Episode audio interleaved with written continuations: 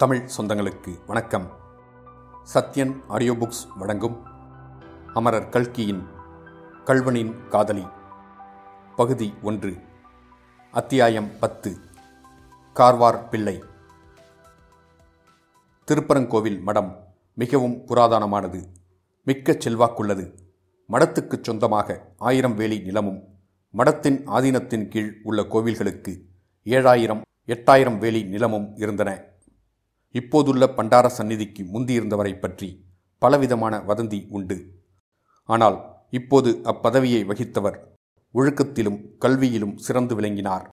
மடத்தின் நிர்வாகத்தில் உள்ள ஊழல்களையெல்லாம் போக்கவும் மடத்தின் சொத்துக்களை சமய வளர்ச்சி கல்வி வளர்ச்சிக்காக பயன்படுத்தவும் பெருமுயற்சி செய்து கொண்டிருந்தார். இந்த முயற்சிகளை எல்லாம் அதிகம் பயன்படாதபடி செய்து கொண்டிருந்த புண்ணியவான் ஒருவர் அந்த மடத்தில் இருந்தார். அவர்தான் கார்வார் பிள்ளை. முன்னிருந்த சன்னிதானத்தின் காலத்திலே அந்த மனுஷர் வைத்ததே எல்லா விஷயங்களிலும் சட்டமாயிருந்தது. இப்போதும் கூட அவருடைய அதிகாரம்தான் அதிகமாய் சென்று கொண்டிருந்தது. மடத்தின் ஏராளமான சொத்துக்கள் ஒரு தாலுகா புறாவிலும் பரவியிருந்தபடியால் ஏதாவது கோர்ட் விவகாரங்கள் நடந்து கொண்டே இருக்கும். கார்வார் பிள்ளைக்கு அந்த விவகாரங்களின் நுட்பங்கள் எல்லாம் தெரியும். அவர் இல்லையென்றால் மடத்தின் நிர்வாகம் உடனே பலவித சிக்கல்களுக்கு உள்ளாக நேரிடும். ஆதலால் அவர் மேல் அநேக புகார்கள் அவ்வப்போது வந்தபோதிலும் பண்டார சந்நிதி அவரை போகச் சொல்ல முடியாத நிலைமையில் இருந்தார். அப்பேற்பட்ட திருப்பரங்கோயில் மடத்தில் சர்வாதிகாரம் நடத்திய மகாஸ்ரீ கார்வார் பிள்ளையை இதோ பார்த்து கொள்ளுங்கள். காதில் வைரக்கடுக்கன் கன்னத்திலே புகையிலை குதப்பல் கழுத்திலே சரிகை துப்பட்டா இடுப்பில் சுருகிய மணிப்பஸ் நெற்றியில் சவ்வாது பொட்டு கைவீரர்கள் எல்லாவற்றிலும் வைரமோதிரம் அப்புறம் தங்கச்சங்கிலி கோத்த ரிஸ்ட் வாட்ச் இத்தகைய அலங்காரத்துடன் இதோ இளந்தொந்தி விழுந்து தலையில் இளநரை கண்டு விளங்குகிறவர்தான் கார்வார் பிள்ளை. பார்த்தால் சாது மனுஷராய் அப்பாவியாய் தோன்றுகிறார் அல்லவா? ஆனால் எந்த புற்றிலே எந்த பாம்பு இருக்குமோ நமக்கென்ன தெரியும்? பார்த்து கொண்டே இருங்கள். முத்தையா இங்கே வா என்று கார்வார் பிள்ளை கூப்பிட்டதும் கொஞ்ச தூரத்தில் கீழே மேஜைப்பெட்டியின் முன்னால் உட்கார்ந்து எழுதி கொண்டிருந்த முத்தையன் எழுந்து வந்து பணிவுடன் நின்றான். வேலம்பாடி கிராமத்திலிருந்து பகுதி பணம் வரவில்லை. நீ உடனே போய் காரேஸ்தனை பிடித்து எத்தனை நேரமானாலும் இருந்து வாங்கி கொண்டு வா. வெறுங்கையுடன் வரக்கூடாது என்றார். முத்தையன் தயக்கத்துடன் பத்து நாள் கணக்கு எழுத வேண்டியது பாக்கி இருக்கிறது வேறு யாரையாவது என்பதற்குள் எல்லாம் நாளைக்கு எழுதலாம். போ. சும்மா மேஜைப்பெட்டியின் முன்னால் உட்கார்ந்து தூங்கிக் கொண்டிருந்தால் எப்படி எழுதியாகும்? என்று எரிந்து விழுந்தார் கார்வார் பிள்ளை. முத்தையன் மேஜைப்பெட்டியில் கணக்குகளை எடுத்து வைத்துவிட்டு கிளம்பினான். ஊரின் ஒரு கோடிக்கு வந்ததும் மத்தியானம் சாப்பிடும்போது அபிராமி தேம்பி தேம்பி அழுது கொண்டு நின்ற தோற்றம் அவன் மணக்கண்ணின் முன்பு வந்தது. அவனுடைய நடையின் வேகம் வர வர குறைந்தது.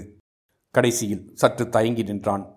பிறகு வீட்டுக்கு போய் அபிராமிக்கு ஆறுதல் வார்த்தை சொல்லிவிட்டு தான் அன்று மாலை திரும்பி வர நேரமாகும் என்று தெரிவித்துவிட்டு போவதுதான் சரி என்று நினைத்தான்.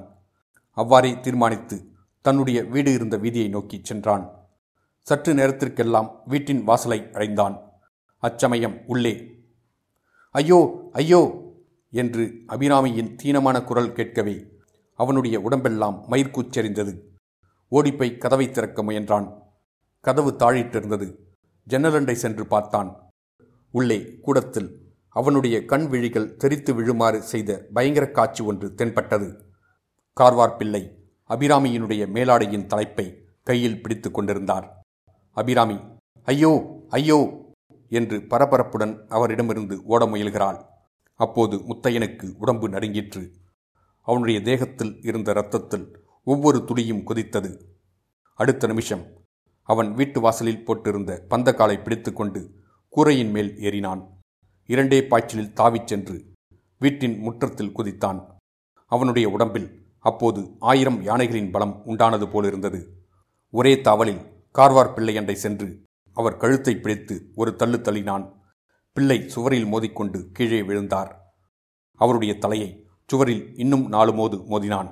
பிறகு காலை பிடித்து தர தரவென்று இழுத்து கொண்டு வந்து வாசற்படிக்கு வெளியே தள்ளினான்.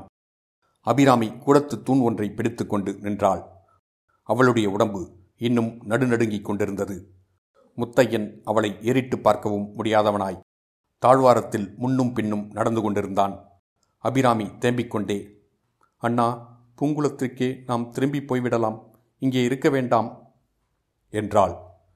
முத்தையன் ஒரு நிமிஷம் நின்று யோசித்துவிட்டு கதவை தாழ்பால் போட்டுக்கொண்டு கொஞ்ச நேரம் ஜாக்கிரதையாயிரு. அபிராமி அந்த பாவியை இப்படியே விட்டுவிட்டு போகக்கூடாது. இன்னும் எத்தனை பேருடைய குடியை கெடுப்பானோ? யார் கண்டது? நான் போய் சன்னிதானத்தில் சொல்லி முறையிடப் போகிறேன். அந்த அநியாயத்திற்கு ஏதாவது பரிகாரம் உண்டா இல்லையாவென்று பார்த்து விடுகிறேன் என்று சொல்லிவிட்டு வாசலை நோக்கி நடந்தான். அபிராமி ஓடி வந்து அவனை கட்டிக்கொண்டு அண்ணா என்னை தனியாக விட்டுவிட்டு போகாதே என்றாள்.